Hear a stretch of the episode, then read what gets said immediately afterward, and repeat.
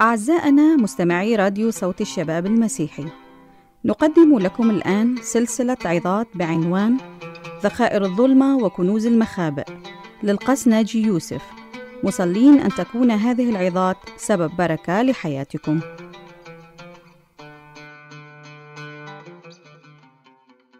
عايز يدينا ذخائر الظلمة وكنوز المخابئ. وخلي بالكم مش يبعت لنا فلوس زي ما إحنا بنقول كده 45 ولا 60 ولا 62 ولا ولا الكلام ده. ده بيتكلم عن إيه؟ بيتكلم عن ذخائر ظلمة وكنوز إيه؟ وكنوز مخابئ. يعني عايز يبعت لنا كنوز. تقول لي طب ما هي سهلة أهي. هو عايز يبعت لنا كنوز وإحنا عايزينه يبعت لنا الكنوز. أمال إيه اللي معطل الدنيا؟ إحنا موافقين ونعرف نستغل الكنوز دي وهو عايز يبعت لنا كده. طب ما الموضوع سهل. طب ما يعني يعني إيه اللي واقف في- إيه اللي مانع الرب إن هو يعمل كده؟ واضح إن فيه متطلبات واضح إن في حاجات الرب عايز بيطالبنا بيها قبل ما يقدر يعمل الحكاية دي. خلي بالك أنا بقول برضو زي المرة اللي فاتت إن الكلام اللي أنا بقوله ده مش بس للخدمة لكن الكلام ده لحياتنا إحنا الشخصية العادية. آخر حاجة أفكر فيها أنتوا معايا؟ آخر حاجة أفكر فيها هي إني أسيب ابني يعيش في احتياج. صح؟ كل أب فيكم يفكر كده بسرعة. حتى لو كان الولد دون أخلاقه زي الزفت. حتى لو كان الولد ده متعب. حتى لو كان الولد ده يعني ما هوش آه، أحسن واد أنا كنت أتمنى ان يكون عندي. لكن كأب أنا ببقى عايز إن ابني ده يعيش مستريح يعيش في مستوى كويس ما, ما يبقاش في احتياج ما يبقاش في ضيق. ليه؟ لأني أب لأني عندي مشاعر أب وعندي مشاعر أم. لأني عايز أحسن ما عندي يكون موجود عند أولادي. والكتاب بيقول إن كنتم وأنتم أشرار تعرفون أن تعطوا أولادكم عطايا جيدة. فكم بالحري أبوكم الذي في السماوات؟ لو كنا وإحنا أشرار ودي طبيعتنا عايزين ولادنا يعيشوا في مستوى مادي كويس فكم بالحري أبوكم الذي في السماوات؟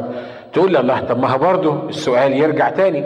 أبونا عايز يدينا وإحنا عايزين ناخد. إيه المشكلة في الموضوع؟ طب ما يدينا بقى. ما إحنا مستنيين إن هو يدينا. الناس بعد ما خدمت الخدمة المرة اللي فاتت في ناس قالوا هو ربنا ما بعتلناش ليه الكنوز اللي كان القسيس بيقول عليها؟ أنا ما قلتش إنك هتطلع بره الباب تتكعبل في كنز مثلا ولا حاجة ولا ت... ولا تاخد لك حاجة من الحاجات اللي إحنا بنتكلم عليها. لا ليه؟ لأن الموضوع فيه متطلبات. لأن لأن الرب لما بيدي أنت كأب لما بتدي بتدي بت- بتبقى عارف إن ابنك ده لازم يكون على مستوى معين أو هيتصرف إزاي بالفلوس دي أو فاهم أنت بتدي ابنك ليه الفلوس دي. لأن أنا لو أب وبحب ابني صحيح وابني لا مؤاخذه في التعبير صايع مش هروح أديله مئة ألف دولار أقول له خد يا حبيبي اشرب بيها هيروين ولا روح آه، اسكر بيها ولا أعمل بيها اللي أنت عايز تعمله. لا إن ما كنتش أضمن إن ابني ده هيشرفني بالفلوس دي وهيعرف يصرفها ومش هيضر نفسي مش هديها له. وإلا هبقى مجنون. ودي ما تبقاش محبة ده يبقى تدمير ل... ل... لابني اللي أنا بحبه واللي عايز إن هو يعيش بطريقة كويسة. فالرب عايز يكرمنا الرب عايز يدينا الرب عايز يغنينا. الرب مش عايزنا نعيش مش عايزنا نعيش في فقر. الرب مش عايزنا نعيش في صراع. الرب مش عايزنا نعيش في احتياج. حد موافق على الكلام اللي أنا بقوله ده؟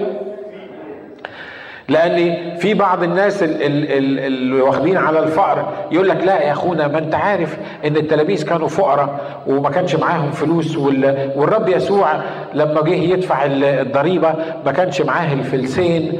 وده كلام كتابي ان الرب ممكن يعني آه، يعني في ناس كانوا فقراء في ال- في العهد ال- ال- الجديد والعهد القديم.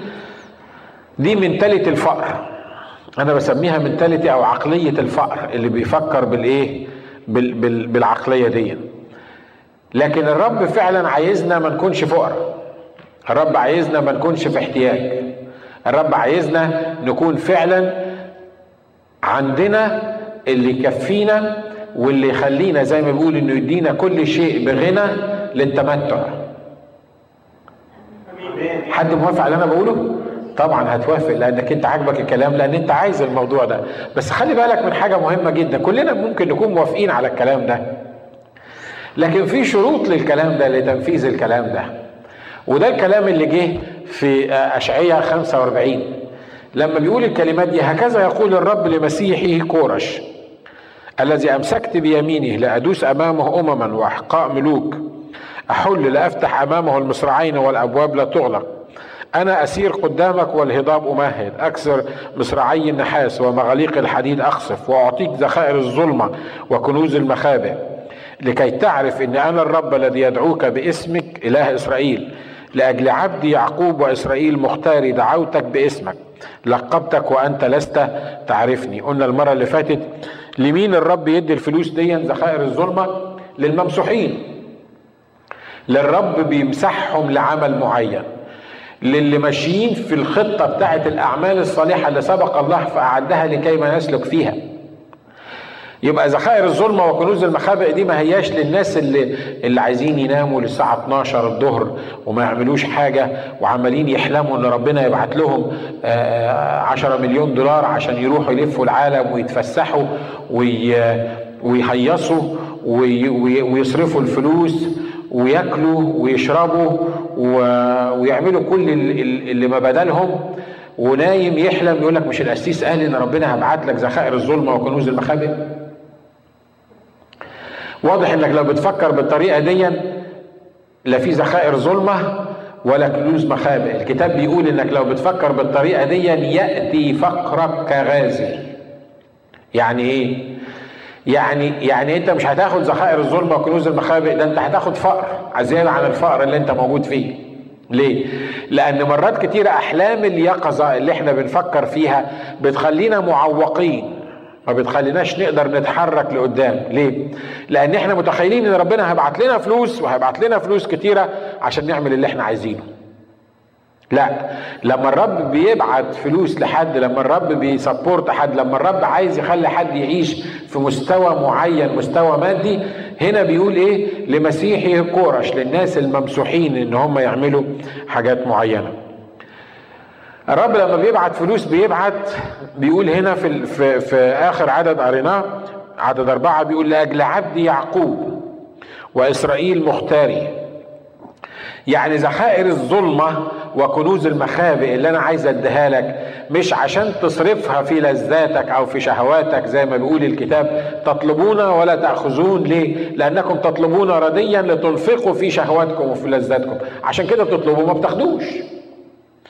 لكن لما الرب بيبعت الفلوس دي بيبعتها لأجل عبد يعقوب بيبعتها لأجل كنيسة الله بيبعتها لأجل جسد المسيح بيبعتها لأجل عمل الخدمة.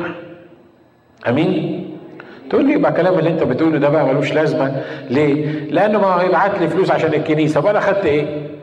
ما أنا واخد الفلوس وأعطيها للكنيسة. فأنا ما طلعتش بحاجة في الموضوع. أنا برضو هعيش في الفقر اللي أنا موجود فيه. لأن أنت بتقول أهو إن الرب بيبعت للناس اللي ه... اللي هتدي العمل الرب والناس اللي بتدي آآ آآ لجسد المسيح. لا خلي بالك إن الرب أمين.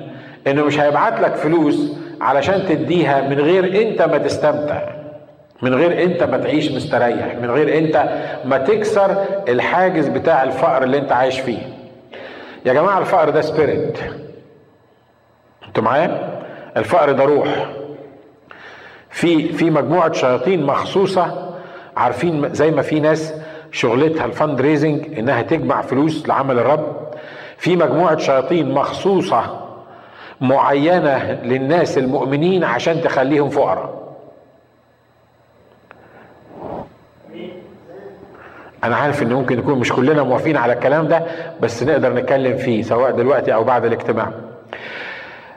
إبليس عارف إن هو لو إحنا عندنا الإمكانيات إحنا هنعيش في سعادة وفي الوقت نفسه عمل الرب هينمو وإبليس يعز عليه ويكره إن أنت تعيش مبسوط هو كده لأن دي طبيعته لأن ده تكوينه. إبليس يعز عليه انك إن يشوفك مبسوط. لما تبقى فرحان يجي يهمس في ودنك كده يقول لك خير ربنا يجعله خير. أول مرة تضحك بالطريقة دي. أنا كل مرة ضحكت اتقلبت غم. صح؟ مش مرات بنفكر بالطريقة دي. ليه؟ لأن هو مين اللي قال لك الفكرة دي؟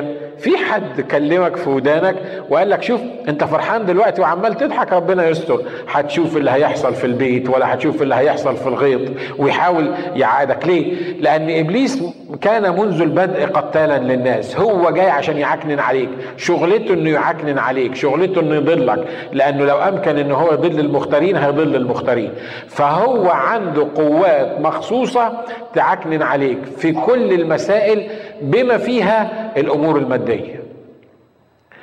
خلي بالك أنا مش بقول لأجل الأسباب بتاعتنا إحنا اللي بنعملها لأن إحنا مش كل حاجة هنحطها على إبليس. في حاجات بنعملها إحنا بتجيب لنا الفقر.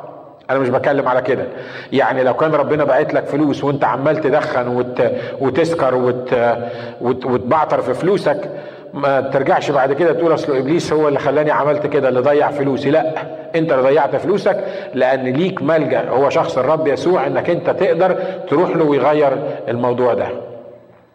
لكن أنا بتكلم على الناس اللي الرب عايز يغنيهم من أولاد الرب. في قوات شر مخصوصة في ناس جه في قوات شر جاهزة. في حاجة اسمها روح الفقر اللي عايز يخلي المؤمنين يبقوا فقراء علشان كل واحد يتلهي بالمشاكل بتاعته. أسهل طريقة يبوظ بيها إبليس عمل الرب هي إيه؟ إن يخلي المؤمنين في احتياج إن يخلي المؤمنين فقراء إن يخلي المؤمنين عمالين يشتغلوا ومش قادرين يسددوا احتياجاتهم ولا احتياجات الآخرين. عشان كده إبليس عنده زي ما اتفقنا قوات مخصوصة إنها تعمل كده في المؤمنين. وعشان كده الرب لما بيتكلم لكورش لمسيحي وزي ما اتفقنا المرة اللي فاتت إن كورش ده كان راجل وثني بيقول له كده بيقول له أنا هدي لك ذخائر الظلمة وكنوز المخابئ وهسير أمامك والهضاب أمهد وهفتح لك الأبواب وكل الكلام ده. طب إن كان بيقول كده لكورش الغير مسيحي اللي مش ابنه للوثني فكم بالحري أنا ابنه اللي المفروض ان هو بيتعامل معايا كأب مع ابنه. بس الفكرة الأساسية هي إيه؟ إني أفهم إزاي آخد اللي ليا في الرب. في ناس وارثة لكن قصر زي ما بيقولوا. أنا لما يكون واحد وارث ابني وارث صحيح عندي فلوس ممكن أورثها له بس هو عنده 15 سنة. فحتى في حكم القانون ده قاصر. ليه؟ لأنه مش كبير ما أقدرش اتمنه على الفلوس. عشان كده الرب قبل ما بيأتمنا على الفلوس وقبل ما يخلينا إحنا بنمتلك ذخائر الظلمة وكنوز المخابئ عايز يعرف ان إحنا ناضجين كفاية ان إحنا نقدر نستخدم الفلوس دي. هنستخدمها في إيه؟ مبدأ مهم جدا هو عمل الرب.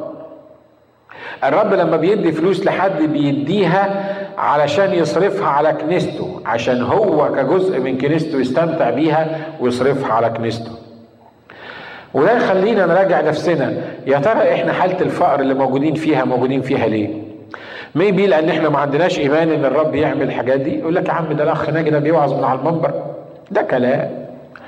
آه أنت بتصدق الكلام ده. هو كلام بيدفع فيه فلوس. وعظة حلوة إحنا بنسمعها. ما عندناش إيمان إن الرب هيعمل الكلام ده. والرجل اللي ما عندوش إيمان إن الله يعمل في حياته الكلام ده مش هياخد حاجة من قبل الرب. ليه؟ لأن حسب إيمانك يكون لك. اللي بتؤمن بيه هو اللي هيحصل معاك. لو أنت بتؤمن إن دي إمكانياتك وده المستواك المادي وده اللي أنت المفروض تعيش فيه والحمد لله إحنا راضيين. نتخيل إن إحنا ده الرضا؟ إن إحنا راضيين بحالة الفقر اللي ممكن نكون عايشين فيها؟ تكون النتيجة النهائية إنك هتفضل في حالة الفقر. آمين؟ أنا عايزك تاخد وتدي معايا كده. عايز أحس إنك آه سامعني كويس. لكن لما تحس إن أنت ليك أب يمتلك الدنيا والآخرة وانه وإن ده الإله اللي بيعتني بيك واللي بيهتم بيك وده الإله اللي وقف وقال لا تخف أيها القطيع الصغير لأن أباكم قد سر أن يعطيكم الملكوت. وإن كان الرب أعطانا الملكوت فكم بالحري هذه كلها تزاد لنا. لما اتغير ذهني بطريقة كتابية في الآريا دي بالذات وأفهم الأسس الروحية اللي بتبني عليها الموضوع ده أنا لازم يتحقق في حياتي وعود الرب ولازم آخذ ذخائر الظلمة وكنوز الإيه؟ وكنوز المخابئ. أمين؟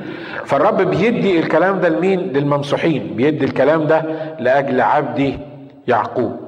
بيقول له كده أنا بدي لك الكلام ده عشان تبني مدينتي وعشان تطلق سبيه قلنا المرة اللي فاتت إنه بيدي لأصحاب الرؤى يدي لك الرؤية وبعدين يدي لك إزاي تتصرف فيها. آه في التاريخ قرينا عن ناس كتير آه عملوا حاجات كريزي في أعتقد في كتاب ماذا يف ماذا كان يفعل يسوع لو كان مكاني.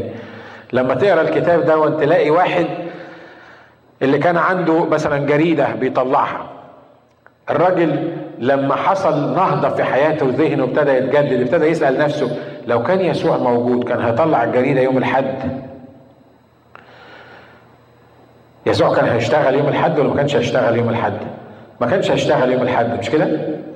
فراح قال للناس اللي معاه في في في البورد بتاع الجريدة قال لهم إحنا من هنا ورايح مش هنشتغل يوم الحد. وبعدين سأل نفسه لو كان يسوع مكاني كان حط إعلانات عن السجاير يوم الحد؟ لو كان يسوع مكاني كان كان عمل إعلانات عن السباق بتاع الخيل والقمار بتاع الخيل في في الجريدة بتاعته ولا وقعد يتخيل لو كان يسوع مكانه كانت الجريدة اللي بيطلعها دي هيبقى شكلها إيه؟ اجتمع مع البورد بتاعه وقال لهم من هنا ورايح قبل ما نحط حاجة في الجريدة هنسأل السؤال ده لو كان يسوع مكاني كان عمل إيه؟ ما كانش طلع الجريدة يوم الحد وما كانش حط إعلانات عن السجاير في الجريدة وما كانش حط إعلانات عن القمار في الجريدة وما كانش وما كانش وما كانش وما كانش وابتدى يعمل بوليسي جديدة للجريدة إنها بتطلع. واضح إن نص البورد بتاعه سابوه. ليه؟ قالوا له إن شاء الله هنقفل. ليه؟ لأنه لما الجريدة ما تطلعش يوم الحد أهم جريدة أصلا في الأسبوع كله هي بتاعت يوم الحد مش كده؟ جيب لك جريدة كبيرة كده بدولار ونص يوم الحد تلاقي فيها كل حاجة في الدنيا. قالوا له لما ما نعملش إعلانات في الجريدة بتاعتنا وخصوصا إعلانات السجاير والخمور هي اللي بيجيب أكتر فلوس. هنقدر نكمل الجريدة بتاعتنا إزاي؟ واضح إن الراجل حسب المنطق البشري كان راجل مجنون. أنتوا معايا مش كده؟ ليه؟ لأن الجريدة تقفل يوم الحد وما تحطش إعلانات يوم الحد وما تحطش إعلانات سجاير وما تحطش إعلانات سباق وما تحطش وما تحطش وما تحطش تطلع جريدة شكلها إيه دي؟ هي جريدة بتاعت كنيسة؟ يعني مجلة مطلعاها كنيسة ولا جريدة مطلعاها كنيسة الناس مش هتقراها الناس مش هتاخدها لكن الراجل ده كان واخد رؤية من الرب قال أنا هعمل زي ما بيعمل يسوع بالظبط لو يسوع كان بيمتلك الجريدة بتاعتي ما كانش هيحط فيها إعلانات وما كانش هيطلعها يوم الحد كان هيطلعها بشكل معين. عايز أقول لكم إن بعد ال board ما سابوه بعد ما نص ال board سابوه وبعد ما الناس المشتركين ابتدوا يسحبوا الاشتراكات بتاعتهم من عنده لأن يوم الحد اللي قاعدين في بيوتهم عايزين الجريدة ما بيلاقوهاش. واضح إنه كان هيقفل الجريدة وكان هيفلس. لكن عايز أقول لكم دي كانت number 1 جريدة بتبيع في كل البلد والراجل ده بقي أغنى واحد من الجريدة بتاعته بتاعته بسبب بسيط جدا إن هو طوع الرب وقال لو كان يسوع مكاني كان هيعمل إيه. تقول لي إزاي؟ ممكن تشرحها لي؟ معرفش ما أعرفش أشرحها لك. ليه؟ لأن زي ما اتفقنا إن ذخائر الظلمة وكنوز المخابئ ما تتشرحش. ما تعرفش إزاي الرب يبعتها لك. لما الرب بيطلب منك حاجة معينة قبل ما يبعت لك اللي انت بتصلي علشانه دايما الرب بيطلب منك حاجة معينة بتعملها. في لقا 14 بيقول الكلمة دي إن أراد أحد أن يأتي إيه؟ ورائي فلينكر نفسه ويحمل صليبه كل يوم ويعمل إيه؟ ويتبعني. خلي بالك بيقول له هكذا قال الرب لمسيحه كورش هيحصل إيه؟ الذي أمسكت بيمينه لادوس أمامه أمما وأحقاء ملوك لا احل لا أفتح أمامه المصراعين والابواب لا تغلق. عدد اتنين بيقول إيه؟